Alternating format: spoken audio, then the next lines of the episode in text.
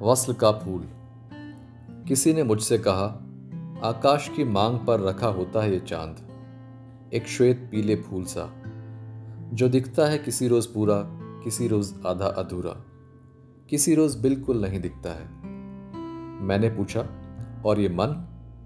इसका फूल किस शाख पर, कब खिलता है?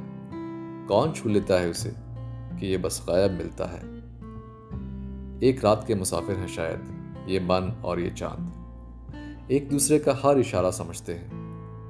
दिखते हैं एक दूसरे को, पर मुश्किल से मिलते हैं।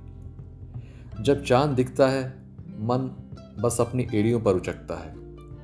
हसरत से देखता है उसको, सुबह तक सुबकता है। देखें वसल का प्रतीक्षित फूल, आखिर किस रात में खिलता है। लेखक हैं अजय कुमार।